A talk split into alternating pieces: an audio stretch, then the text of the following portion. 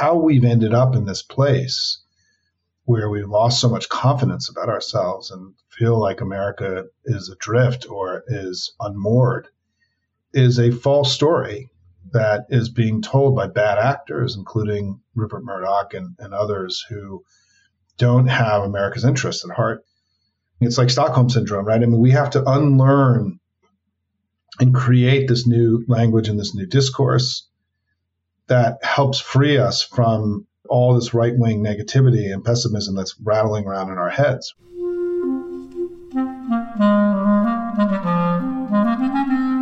Hello, this is the Great Battlefield Podcast. I'm Nathaniel G. Pearlman. A great political battle is being fought right now between progressives and the forces of reaction on the other side. This show is about the political entrepreneurs and other progressive leaders who are finding new or improved ways to fight. My guest today is Simon Rosenberg. When he was last on my podcast, he was running NDN slash New Policy Institute. He's since made himself into a successful political commentator on the Substack platform. Simon set himself apart from most other pundits in the run up to the 2022 midterms, correctly saying there would be no big red wave. So we had a good conversation about what he's up to now with his Hopium Chronicles and his plans for a book that breaks the mold by being positive about the Democratic Party and our country. I think it's a very good episode, and you should listen.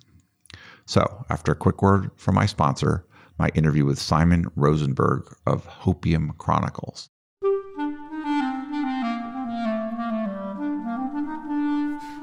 Check out the large, detailed, and high quality political data graphic posters from Timeplots. Our visual history of the American presidency, for example, lets you see the Clinton, Bush, Obama, and Trump presidencies in full context.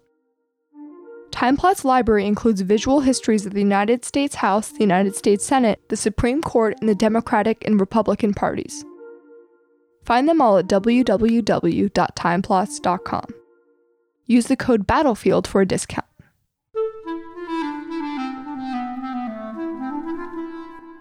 Simon, welcome back. I refer any listeners to an earlier interview I did with you back in 2017, where we went through your biography in great detail and had a very good discussion. It's still worth listening to. And so let's just go from there. Sure. I know you made a big transition in your life. Yeah, let's do that. NDN, starting to write more and and make a pivot. Yeah, I mean, and and I do want to say thank you for that last interview. I can't believe it was six years ago your format of asking people to go back into their story a little bit is is not usually how these things go, and so it was really an interesting discussion.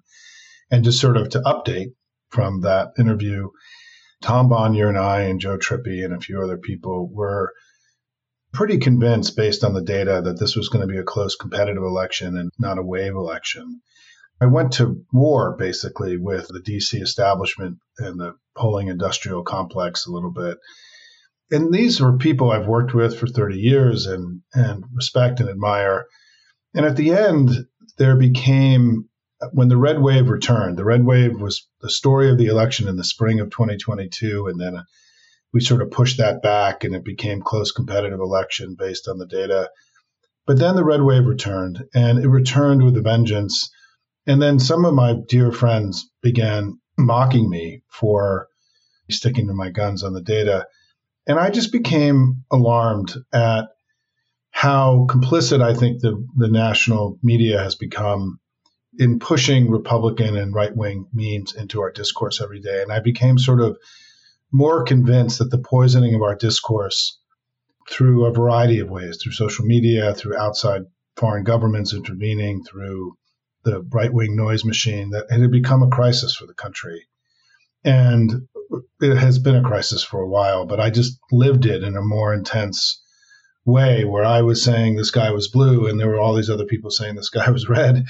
And I couldn't believe that they were saying the sky was red. And in this age of Trump and everything that's going on, I became alarmed, frankly. I grew up as a TV news producer and writer. I grew up in the business. I worked for ABC News as a young guy. And so I felt like I had to change what I was doing, that I had to be able to do more. I had to fight in new and more compelling ways. I had to myself experiment with new media forms particularly given that Twitter had been my main way of engaging, and that was being taken away from all of us. And so I shut my organization down, which was a 501c4 and C3, which had very significantly restrained my speech because of the tax status.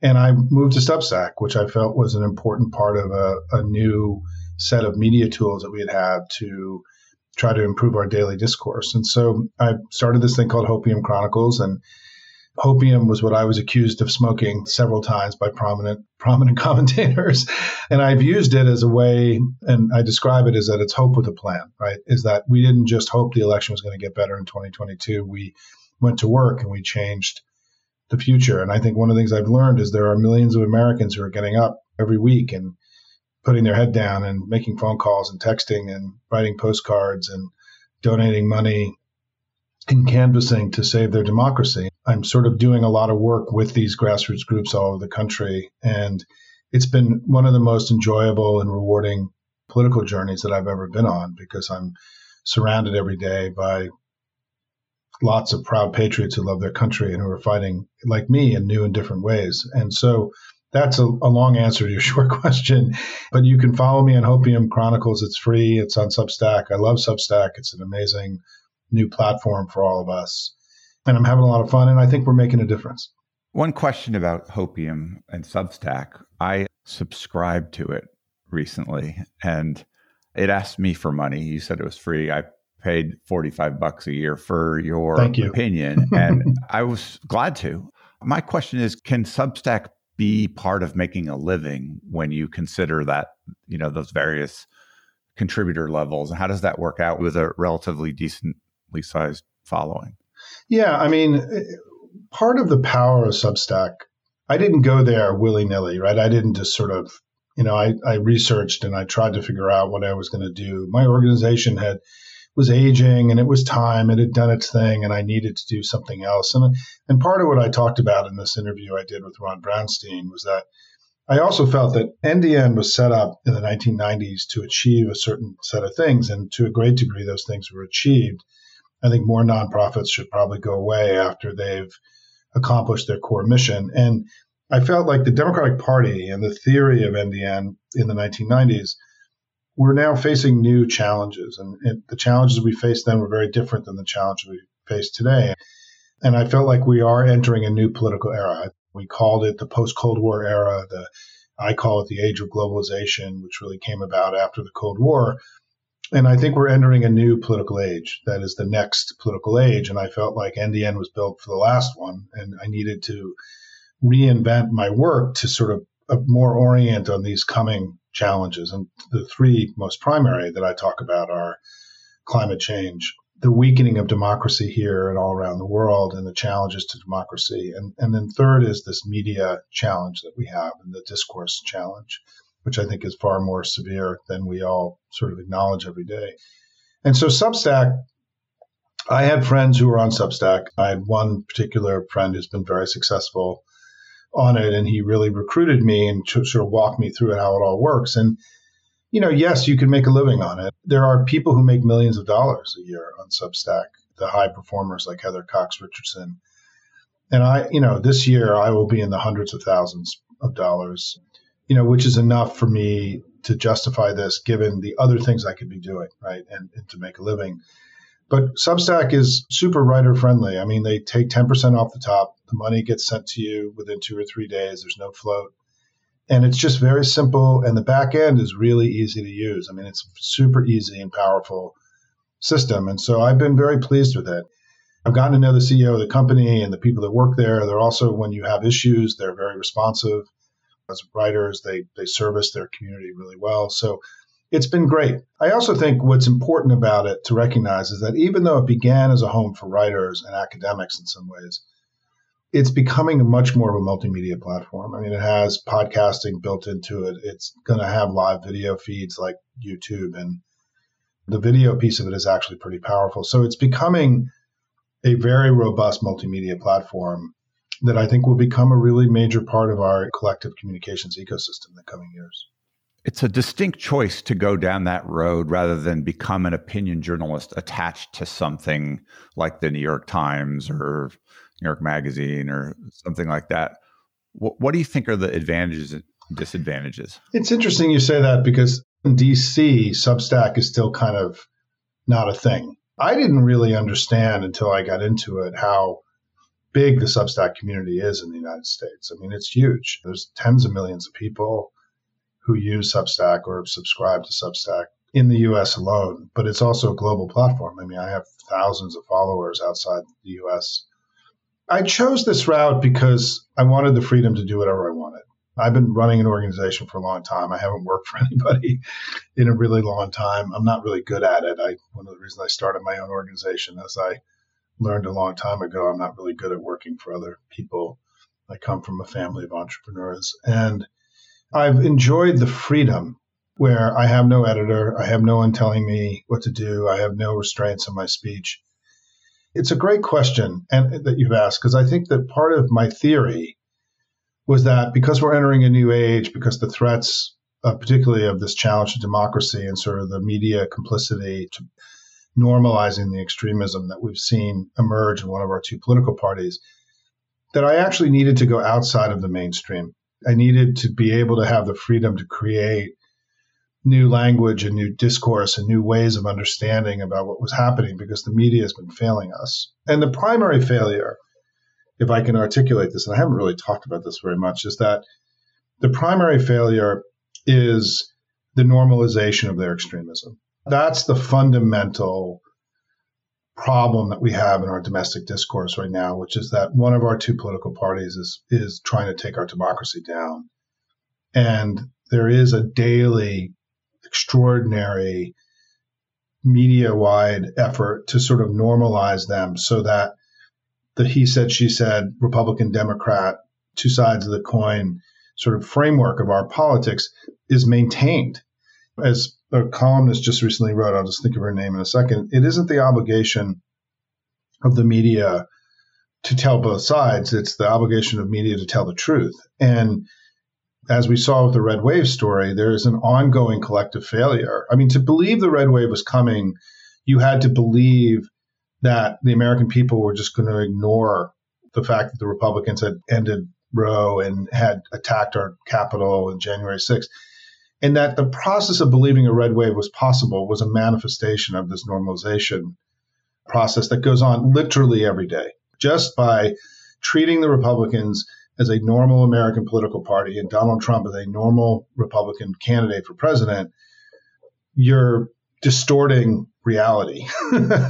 I felt that I wasn't going to be effective. And so I wanted to create a place where I could help go build new language, new understandings, and new realities that were struggling to get into the mainstream. And somebody wrote about this on my Substack today or on Twitter that the only accountability that happened in the media for everyone getting the election wrong, like the worst election political coverage failure in modern American history, because the red wave wasn't a mistake. It was the opposite of what happened, right? It wasn't just an error. It was the opposite of what happened. The only accountability was Nate Silver eventually getting severed from 538 and ABC News, which I have a feeling happened just because he's just a difficult person to work with more than anything else. But the rest of the media, I mean, there's been no sort of reflection. You're seeing in the poll coverage now you know, here we are, like the poll coverage in the last few weeks has felt very red wavy. So what I'm doing is not only am I doing my Substack, but I'm doing every podcast I possibly can. I'm speaking to two to three groups a week all over the country. I'm trying to really foster to give us permission. I want to give people permission to do two things. I want to give people permission to love their country again, which I think has been denied to us by decades of right wing shit that they're throwing into our discourse every day, where they want us to feel bad about our country, our democracy, our leaders, our institutions, each other, everything, right? And I want to give people permission to, as Heather Cox Richardson calls it, you know, to sort of experience a, a, a democratic awakening in themselves. And the sense that they have the ability through new tools and new digital tools to participate in strengthening their democracy and fighting for the future in ways that was hard even five or six years ago. There's been a revolution in tools in the last few years which has lowered the barrier to entry for people. And there's been an explosion of citizen activism, which has been so exciting, actually, to be part of this. It's what every young political operative would ever want to see, right? or anyone who cares about their democracy. And I couldn't do that if I was writing as a, a twice a week column for the Washington Post or something. I just couldn't do what I'm doing.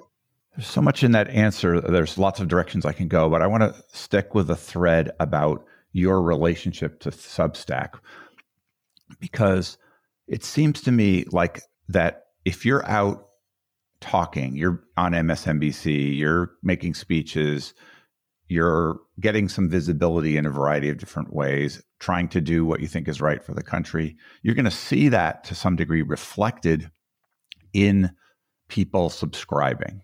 Do you have like a graph that you follow? As an entre- political entrepreneur, you're building up yeah. a relationship between you and your audience in a way that you can track in a very more individualized way than you can in other Listen, I, I, think first of all, it, what's in, important to recognize about Substack is that someone giving you their email address is a much greater commitment than following on Twitter or a lot of the ways that we engage. And so the audience by definition is going to be smaller because it's it's a far more intimate relationship if you want to call it that, right? And yeah, no, the Substack has remarkable data back end, and I get a little bit too obsessed with it, frankly. I'm hitting the numbers. I had no idea. Listen, I want to be very clear. I had no idea what I was doing when I started this, right? I, it was an instinct I had. I had done a lot of research, but you know, there's a lot of things we all do in life that we think are going to work, and sometimes they do, and sometimes they don't.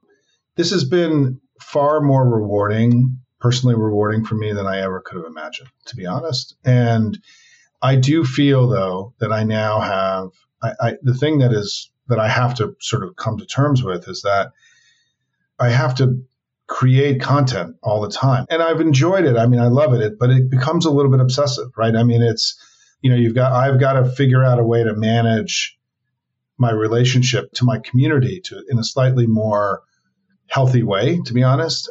But it's also because I'm in startup mode. I, I want this thing to work and I'm also just experimenting and trying new stuff. I mean, I get enormous feedback from people, and I ask for feedback. And we've had a series of times when I've asked for open feedback. I've gotten hundreds and hundreds and hundreds of comments from people. And people in Substack in the community are not shy. I mean, if there's things they don't like, they tell me. I mean, one of the things I always loved about Twitter when Twitter was doing its thing and, and was strong was that I was getting unbelievable amount of feedback daily from people. Uh, people were sending me stories. It it became a way for me to stay in touch with large numbers of people in a very efficient way. Substack is a similar thing. People are sending me stuff all the time. I'm, I'm getting articles that I hadn't seen. And there is a real sense of community. If you're a paid subscriber, you can comment and be part of discourse. And, and if you're not, you, I, that's a subscription thing because it would just be too unwieldy otherwise. I love the when conversations begin or what happened just even last week, right? I asked people to explain to the community how they were involved in Virginia and helping in the Virginia race that's happening. And there were dozens and dozens of comments from people saying, This is what I'm doing if you want to help.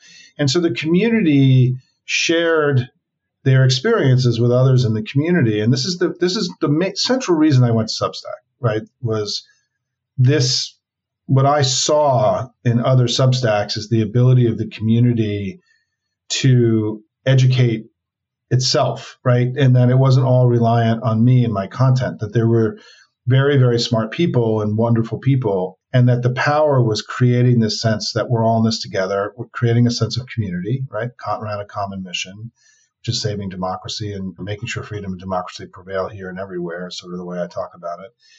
And what's been amazing is to watch how people have learned from each other. And I'm still trying to figure out ways to manage that better. Like my one big thing I would like to do more of is to create more of a because I think that the, the comments feature at Substack is good without being amazing. And I have to, I want to work on this. If you've noticed in recent weeks, I've sort of experimented with sort of these open things where people discuss and And the response, if you noticed, has been amazing, right? When I and I ask people to do it. And look, people are desperate in the United States to have a healthier relationship to politics and to their country. And I believe that's part of what I'm offering, right? Which is I'm respecting my audience. I'm working really hard to provide them unique and interesting content every day. There is a sense of community for those who want to do more. It's been a great experience. Honestly, I've really enjoyed this far more. It's not that this has been more successful than I thought it was going to be, is that I've enjoyed it more than I thought I would. And I feel very, I really love what I'm doing. I'm enjoying my work more than I have in a very long time, to be honest. Whenever one has a relationship with an audience, there's a temptation to do the things that work with the audience, that provide the feedback. You watch how Marjorie Taylor Greene works her audience, right? That's a pretty unhealthy way. This is a great question. I know where you're going with this. It's a great question. How is this changing you? It's a, you know, so the biggest thing that happened, and these are very interesting questions, by the way. What I didn't know in the beginning was how much I, you know, my audience for my work in the last 20 years, 15 years has been 500 to 1,000 people in Washington, right? I mean, in essence, I was like a private think tank. I had no interest in gaining a big audience. It wasn't important to me to my work. I had direct relationship to senators, people in administration, journalists, right? So I was able to do everything I wanted to do with a very small audience. And what I realized is that when I first started the Substack and I started Hopium, I started writing, people didn't have any idea what I was talking about. because I had been writing and communicating to this very narrow audience of, that had enormous understanding of what was happening. And I realized like three weeks in that many of the people who were subscribing to Hopium didn't have Washington Post and New York Times subscriptions. And so I, I couldn't just link to the New York Times or the Washington Post. I've had to really change substantially my language, who I'm writing for, who my audience is. I feel like I've gotten a pretty good handle. Sometimes I still get feedback that I'm sort of using DC language and I'm doing too much shorthand. But I'm slowing down. I'm also repeating a lot of things. I get about 60% of each email is is opened and read. So that means 40% of my audience is not reading every uh, email, right? So I'm also repeating things more, which I think has actually been really important because I sort of will cycle back. I'll repeat some data. I'll come back to it a few days later. Also, because the community is growing, right? And so there's lots of new people, and I am very conscious that I can't just speak to the old timers. I have to recognize that a large percentage of the audience doesn't really know much about me and kind of stumbled into my community. And so I have to keep stuff simple for them too. I can't assume that they know all the, the hopium buzzwords and everything else in my buzzwords. So I'm working really, really hard every day to produce something that is both, I think, things that people are interested in, but also that challenge them. I mean, look, my economic data that I'm providing is relatively sophisticated. The people don't, and this audience don't know how polling, many don't know how polling works, right? And I have to explain all that. And, but what's been great to me, and this is what I told people in the beginning, is I said, if you hang out here for six months and just stay with it, right? And, and just read the email every day, your understanding of politics and economics and all these things is going to be so much deeper than it was before. And you may not understand every post and every little thing, but because I'm repeating things a lot and I'm coming back to things and sort of re explaining them, I'm not trying to create a high degree of difficulty here. I'm not showing off. I'm really, really, really trying to talk to my audience and to be respectful that there are millions of people who want to help their country, love their country, who haven't spent their life in politics and don't know how polling works. And that's okay. I mean, we have to lower the barrier to entry. And so I'm, tr- I'm trying to create a discourse that helps people who are just regular Americans who want to make a difference be better at that and be more informed about what they're doing. I mean, I talk a lot about how I'm not here to tell you what to say. I'm here to inform you and to, and to so you're more effective at whatever it is you're going to say. I'm not telling people what they should believe, or I don't, I don't provide talking points. I, pro, I provide information and knowledge and understanding from somebody who's been in the business for 30 years, more than 30 years, and and hopefully, I've hit the right sort of sweet spot between producing content that people want, but also always trying to introduce new things, but not being too cutting edge. I'm very conscious that if I flood every, I, I'm also conscious of length, right? I can't push too much in one day.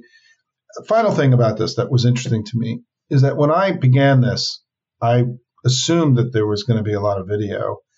And what I learned about Substack, and I didn't really totally understand this until I was a few months into this, was that folks read Substack posts the way that I read Twitter, right? Which is they want it to be quick and easy, a two minute, three minute summary. And so length matters. Video is watched, but not as much as you would think. It's a lot of people are reading this because it's a quick hit and they can get a lot out of it and skim it really quickly. And so video and length, I have to be careful about not doing too much video or not relying on video too much. If it's too long, the stuff at the bottom just doesn't get read. I mean, I can tell based on clicks and everything else. And so I have to be conscious of length. Anyway, that was a long answer to your question. It actually took care of what I was going to ask you, which was something about what kind of audience you want, because I think you said, I want regular people who want to do a better job at protecting this democracy or advancing the democracy right? Yeah, I actually don't have a lot of readers in Washington. That may be the biggest surprise of all. I mean, it's like Dylan going electric, right? Like uh, uh some of my old audience that I've been talking to for 20 years is not carried over. And I've been a little surprised. I, I will be honest with you, I was a little surprised about that. Um, but it's okay. You know, it's all okay. They'll come along eventually. As Bill Clinton used to say, they're not yet a supporter of our work. So you did a service to yourself by going out on the limb against the red wave when the red wave didn't happen that really separated you from other people of opinion on politics right? That that was a, a really helpful move. What are you going to do if the name of your newsletter is hopium chronicles? If you start to think this is not going to be a good year. It's an interesting question. I've thought about that a lot because two parts of the answer. I wrote a piece this week, which was called "We Have Work to Do on the Economy," which was not a which was not a a happy piece, right? It wasn't because I have to stick to the data. I mean, I, at the end of the day, I'm an analyst and a commentator, and and my integrity is paramount. Not not hope and hopium, but my integrity is the, is paramount. I'm going to call it like I see it, and I'm not going to. It's also though in the content that I choose to develop, it's usually far more on the optimistic side. What I say to my own community is that in our public communications, when we speak about politics, we should probably all be about two thirds positive and one third, you know, what we call contrast.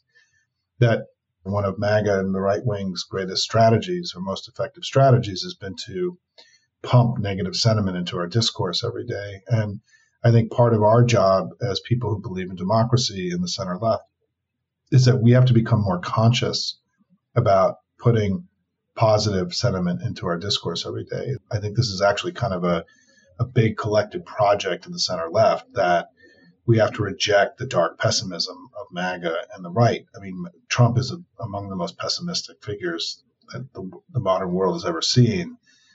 And that pessimism is his superpower, right? Because if everything is terrible, then you need a radical solution. But when things are actually going pretty good and America's actually on the right track, I'm at the very end of a book proposal whose working title is America the Successful, which is going to be an effort to write a book about how actually things are going really well for America. and by all objective measures, globally, domestically, in every possible way, we're actually doing really well. And this idea that we're in decline or that we're adrift, it's actually not true. How we've ended up in this place where we've lost so much confidence about ourselves and feel like America is adrift or is unmoored is a false story that is being told by bad actors, including Rupert Murdoch and, and others who don't have America's interests at heart. It's like Stockholm syndrome, right? I mean, we have to unlearn and create this new language and this new discourse that helps free us from all this right wing negativity and pessimism that's rattling around in our heads. And when I talk, I have this exercise I do, which is Joe Biden has been a good president, period. The country is better off, period. The Democratic Party is strong, period. No commas, no semicolons, no buts, no howevers, simple declarative sentences so that we don't start bringing their arguments into our own discourse every day. They're really good at it. We don't need to do their work for them, right? And so I think there's a deeper thing going on here where I become convinced. I know to some people this may sound a little bonkers, and I'm okay with that. But I've been a communications and political professional since 1985, almost 40 years now. I've produced primetime television shows. I mean, I've grown up in this media world. There is something deeply wrong in America today with our discourse. And I'm I'm going to be fighting that. And regardless of how what the circumstances are, that's a that's a fight that's bigger than any of the daily stuff. However, to your point, right? If Joe Biden is losing this next election, which I don't think is going to happen, right? You know, how I'm going to manage this, you know, what I choose in my daily writing is I choose to the, uh, to highlight the things that I think are working well. And that basic exercise of us spending more time on things that are working well than dwelling in the negative. I joke on my Substack that I don't want to ever see another picture of Marjorie Taylor Greene, right? Like we've all seen enough pictures of her. Why do we dwell in these ugly things? Why the fascination that's like rubbernecking when a car accident happens?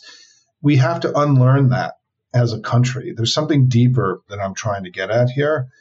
So there's always going to be remarkable and positive things happening in this remarkable country, in this great country. And I'm just choosing to spend my time with that than spending my time in other places. And I will be doing that. But I also, as I wrote this week, and if you go watch my presentation called With Democrats Things Get Better, I I have a whole section showing that Biden has been dramatically underperforming on the economy, going all the way back to the election. You mean underperforming in what? with voters? Yeah. With voters, that yeah. the perception of his performance on the economy has been terrible since the election. It's it, he's entered the presidency in a deficit, and what I say is that I think the Biden world, which is now spending a lot of money talking about his economic agenda, the first piece I wrote that they needed to spend $50 million promoting his economic agenda was two years ago this issue of his relation to the economy is a huge problem, but but it's also a problem that can be solved. And that's what I'm focusing on is how to solve it, not on the fact that it is a problem. And as I always say, I think all the problems that Joe Biden has right now, they're pretty manageable and solvable in a political world. Trump's problems, I don't know how you put lipstick on that pig. His political problems are not solvable. And what I'm trying to teach people in my Substack is the process of looking at a political problem and then trying to solve it, right? As opposed to looking at a political problem and getting overwhelmed by it and living in the darkness and the and the sense of failure. The whole process of Hopium is about yes, we can. We can win elections. We can fix things. We can be strong. We can be good. We can be successful. We don't have to allow their attacks on us to define who we are. And I think that everything I'm doing is deeply fact based and, and deeply data driven.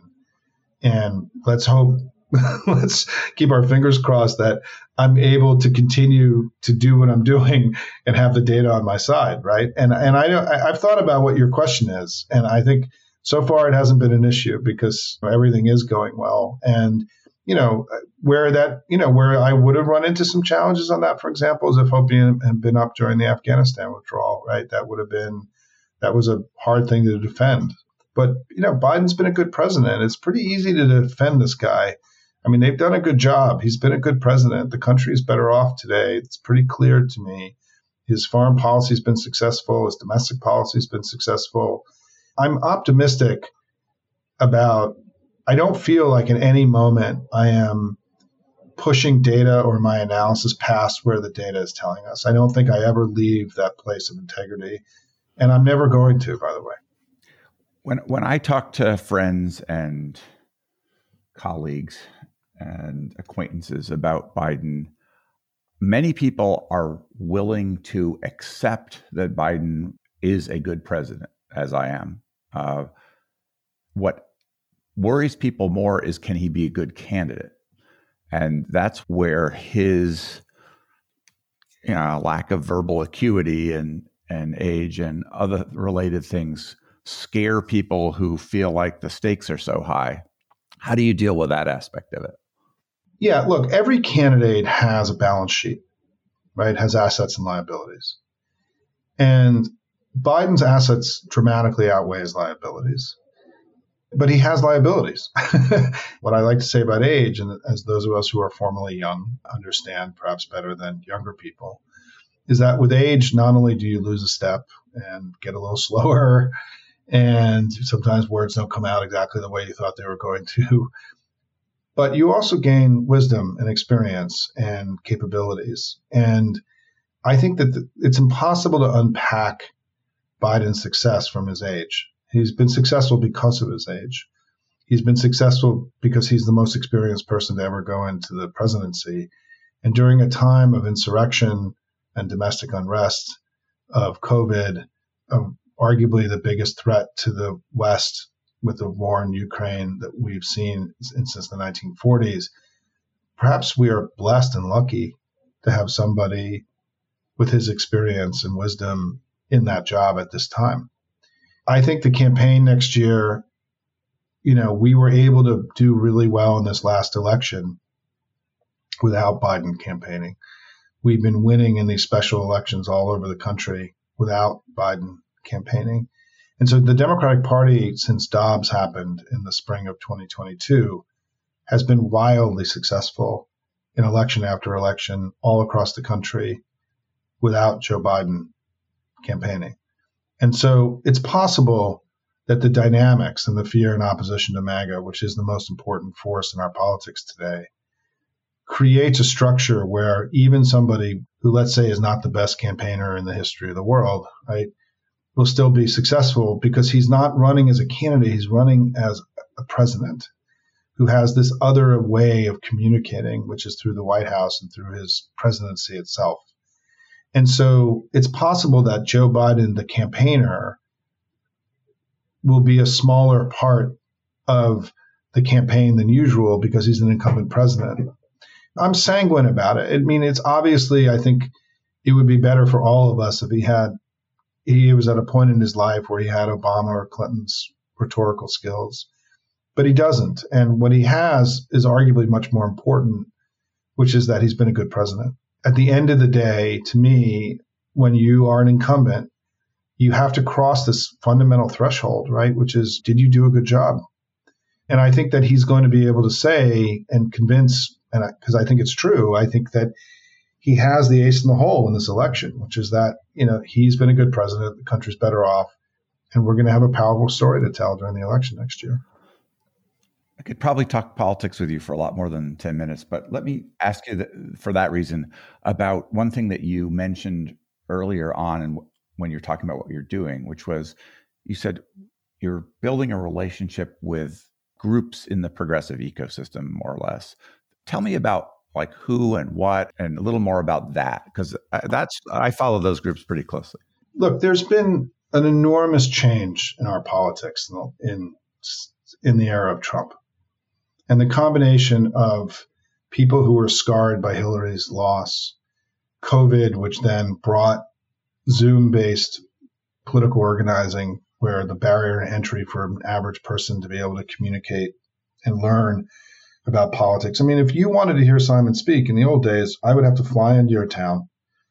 someone would have to put an event on and you'd have to go spend three hours driving there and everything else. Now you can hear Simon on Zoom live while you're making dinner. So Zoom and the Zoomification of politics has actually been a, a revolutionary thing. And it's far more important than people understand because it dramatically lowered the barrier to entry for meaningful political engagement for enormous numbers of people all around the country who are now able to you know do a weekly zoom with whatever group they're part of and learn and connect with powerful people and the exclusivity part of the business where you know we're the party and we have special power and you have to become a party member in essence that's all been blown to pieces right in a very kind of small d democratic way.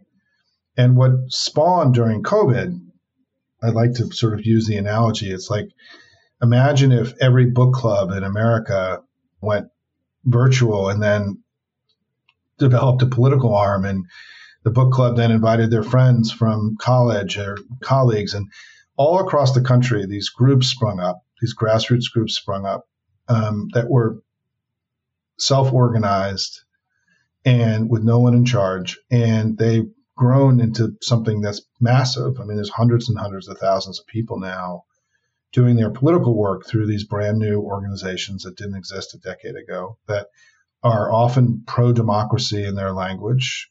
They don't really use the term progressive, interestingly enough. It's usually Democrat or pro democracy because they can be partisan, right? They don't have to be in the way that my Hopium site, I can just be raw, I can raise money, I can be a partisan. These groups are partisan organizations. So, who are you thinking about concretely? Who's on that list? Yeah, so there's a group I'm speaking to next week with Robert Hubbell, who's a Substack kind of superstar, called Big Tent USA. They are a national organization.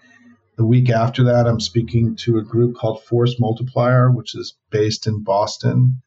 I'm speaking to a consortium of the California Indivisible groups in later October. I'm speaking to a, a group that's based in southern New Mexico in October. I'm speaking to a pro democracy group that's based in Florida on October 10th. I'm speaking to another group in Minnesota in October. I mean, this is just the next few weeks, right? And and so these are organizations that are not part of the party. They're not part of the traditional organizations in the progressive movement. Many of them are self-organized. It's very de Tocquevillian. And part of the power of them is that they're citizen led. They're not part of anything else, they're their own thing. And that ownership by the leaders of the group and by the community of that group is very important, right? Because they can do whatever they want. They're not obeyant to other folks, you know? That kind of speaking tour in the past one the question you would get would be okay you ran for party chair once. You running for that again? What are you running for? Is there something beyond the substack and wanting to be part of the democracy movement that's motivating you to get out there and circulate among the politically minded? You know i'm terrified that we're going to lose our country. Yeah i'm with you there. That's why i'm doing this. Yeah. Well i'm glad you're doing that. That is a really good reason and a necessary thing right now listen, what I tell people is you have to channel all this anxiety you have into action. So I'm doing it, you know, with, you know, as that's a former this podcast. I know. And, and it's why I accept virtually every speaking, you know, engagement that I get. I accept every podcast invitation. I, because I, I have this sense of urgency. And if I don't do this, my anxiety does sometimes overwhelm me. Right. And so the way that I'm channeling my own fear and anxiety uh, about what's happening is I'm working harder than I've worked in a very long time and I'm busting my ass. And I'm also having a lot of fun doing it, which is important. And I feel like I'm creating something really important and powerful. I've always told people that I think this project I'm on will last for two years. Whether it goes past the 2024 election, I don't know. This moment I have where I'm seen as the guy that got the election right I've been in this business for a long time. I've had wins and losses. You know, I, I tell my kids I'm like a character actor who is on a hit show. I got to ride it, but I, I, I'm a, I want to just be very clear that I understand at this moment I have certain things that I have the ability to do, and I have to go do them. And I also recognize this is not permanent, but I have this opportunity now to reach people, to connect to people. It's working. And so I have to keep going, right? Because what we're really doing together is that we're going through this process of trying to more effectively be big citizens, people who love our country, proud patriots. I think the way that we defeat MAGA, at the end of the day, I've become convinced, is that it's not up to Joe Biden and the Democratic Party. It's up to all of us. It's up to us. We prevented MAGA from winning in 2022. There wasn't any one person. It wasn't the Democratic Party.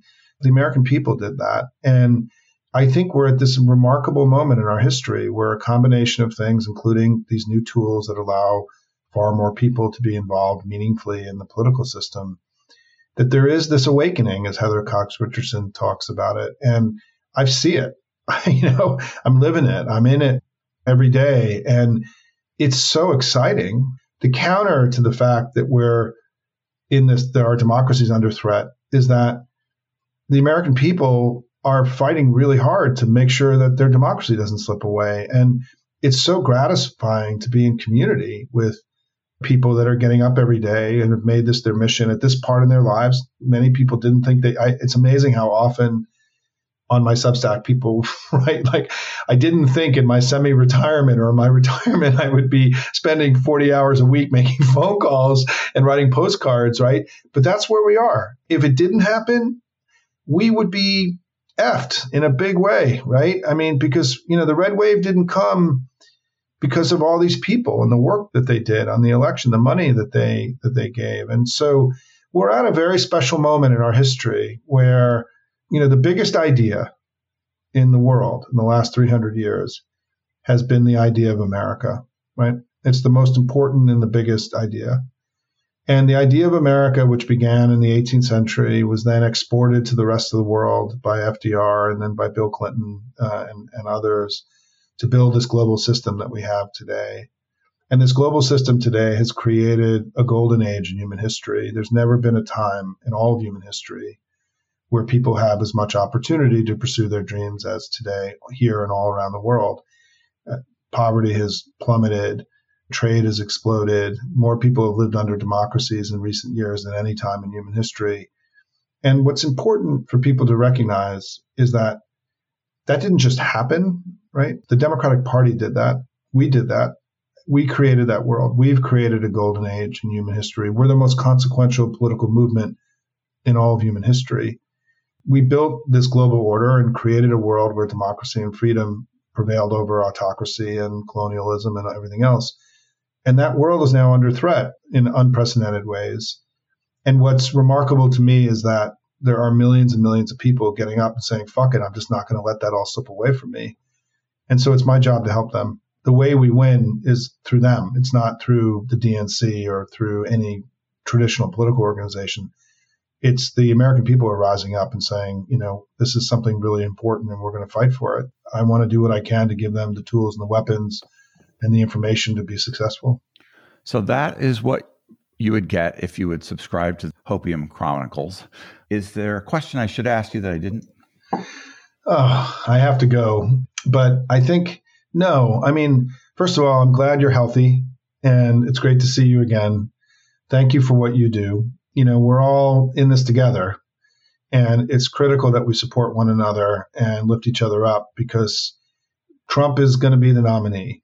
If he wins the election in 2024, our democracy will be over. It will be the end of American democracy. And it will potentially strike a, a, a fatal blow to the global democracy movement itself.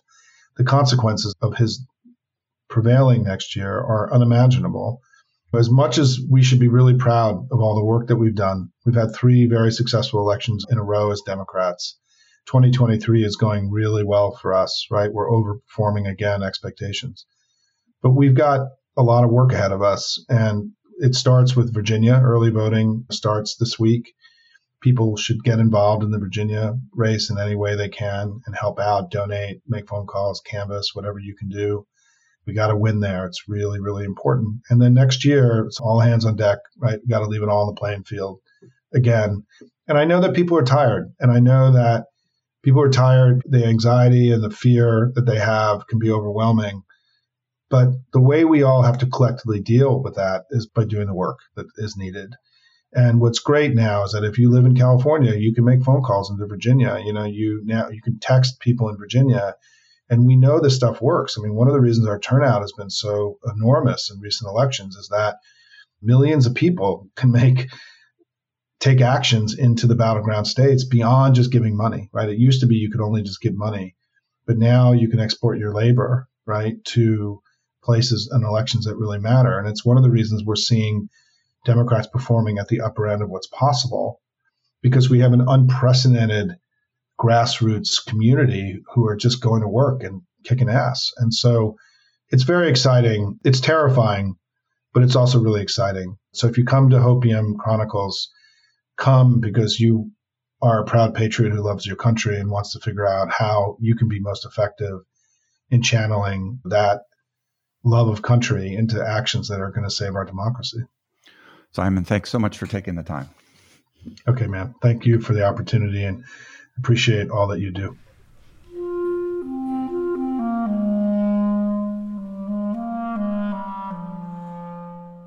That was Simon. He is at hopiumchronicles.com. This is Nathaniel G. Pearlman with the Great Battlefield Podcast. You can find us at greatbattlefield.com or by searching for Great Battlefield in places where podcasts are found. The Great Battlefield is now part of the Democracy Group podcast network. Visit democracygroup.org to learn more about other podcasts that cover democracy and civic engagement. You can also help me by leaving comments and good ratings on Apple Podcasts or elsewhere, and by sending me suggestions for great guests to nperlman at gmail.com.